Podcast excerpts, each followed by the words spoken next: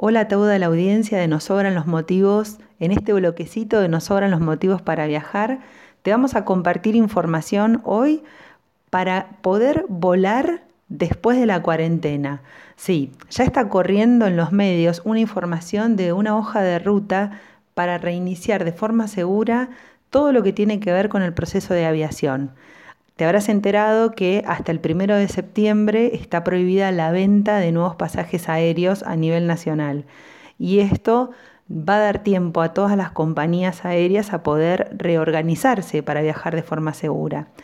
En un borrador que encontramos por ahí dando vueltas de la Asociación Internacional de Transporte Aéreo, IATA, encontramos algunas cosas que van a cambiar antes de ir, de ir al aeropuerto, en el aeropuerto, durante el vuelo y después de ese vuelo, es decir, en el aeropuerto de destino. ¿Qué cosas van a cambiar? Algunas son obvias. Sabemos que seguro vamos a tener que ir con tapabocas, seguro que vamos a tener que ir protegidos. También las condiciones de limpieza de los aeropuertos van a cambiar, el distanciamiento. Pero ¿sabías que una de las medidas que se están analizando es que familiares y amigos de las personas que viajen no puedan asistir a la terminal ni a despedirte ni a recibirte? Esto estaría bajando muchísimo el número de personas por aeropuerto y de esta manera evitando el contacto físico entre las personas, con lo cual bajaría el nivel de riesgo de contagio. Imagínate que no te puedan ir a despedir o recibir amigos, es fuerte, pero bueno, vamos a ir contando estas medidas para que cuando llegue el momento de viajar, sea después del primero de septiembre o un poquito antes, o tal vez después de esa fecha, estemos preparados.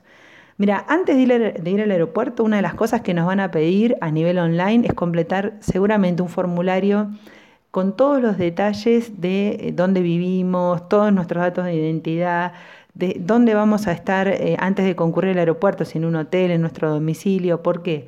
Porque todos estos datos se van a utilizar para fines de rastreo si después por alguna razón determinan que tenemos coronavirus. Entonces, con esta información anterior al llegar al aeropuerto nos van a poder rastrear mucho más fácil. En el aeropuerto hay algunos eh, ítems que se van a controlar, como por ejemplo este control de temperatura, ¿no? Cada vez que alguien, un pasajero, entendiendo que amigos y familiares no van a poder ir, o el personal que trabaja en el aeropuerto ingresa a la terminal, se van a controlar eh, la temperatura por personal capacitado.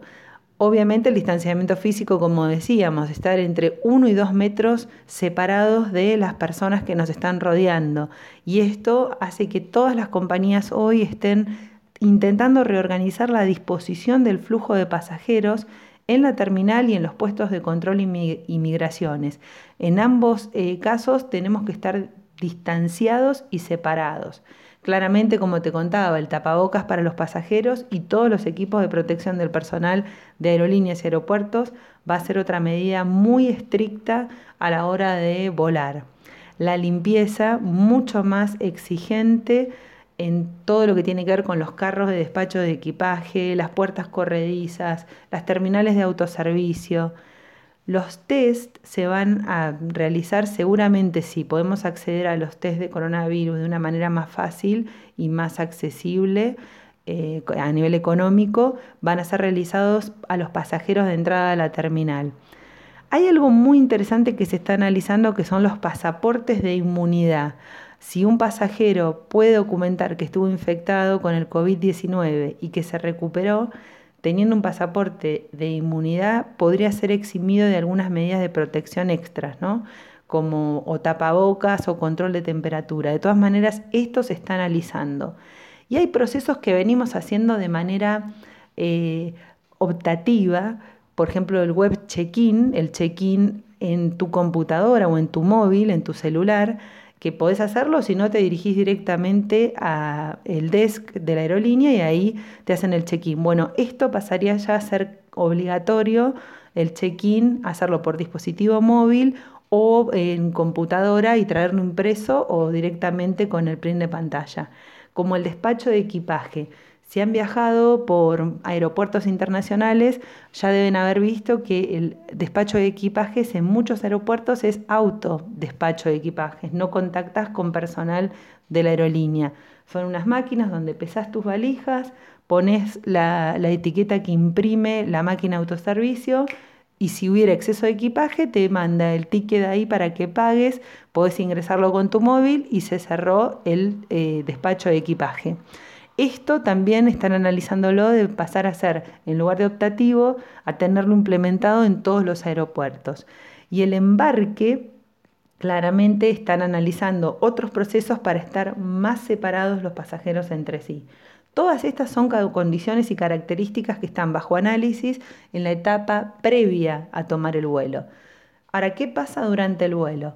Acá hay una mm, discusión y un debate porque las aerolíneas dicen que no es necesario el distanciamiento físico a bordo del avión, que no hay riesgo de contagio. ¿Por qué? Porque todos los filtros que usan las aerolíneas, toda la, dirección del flujo de aire que, da, que, está a bordo, según las aerolíneas, no eh, provoca una transmisión del virus o una circulación del virus. Eh, por supuesto, recomiendan como protección adicional todo lo que tiene que ver con máscaras faciales. Pero esto está como complicado como punto de análisis porque, ok, todos los controles en el aeropuerto, eh, antes o después del viaje, son estrictos y no vamos a lograr mayor distanciamiento entre pasajero y pasajero arriba de los aviones.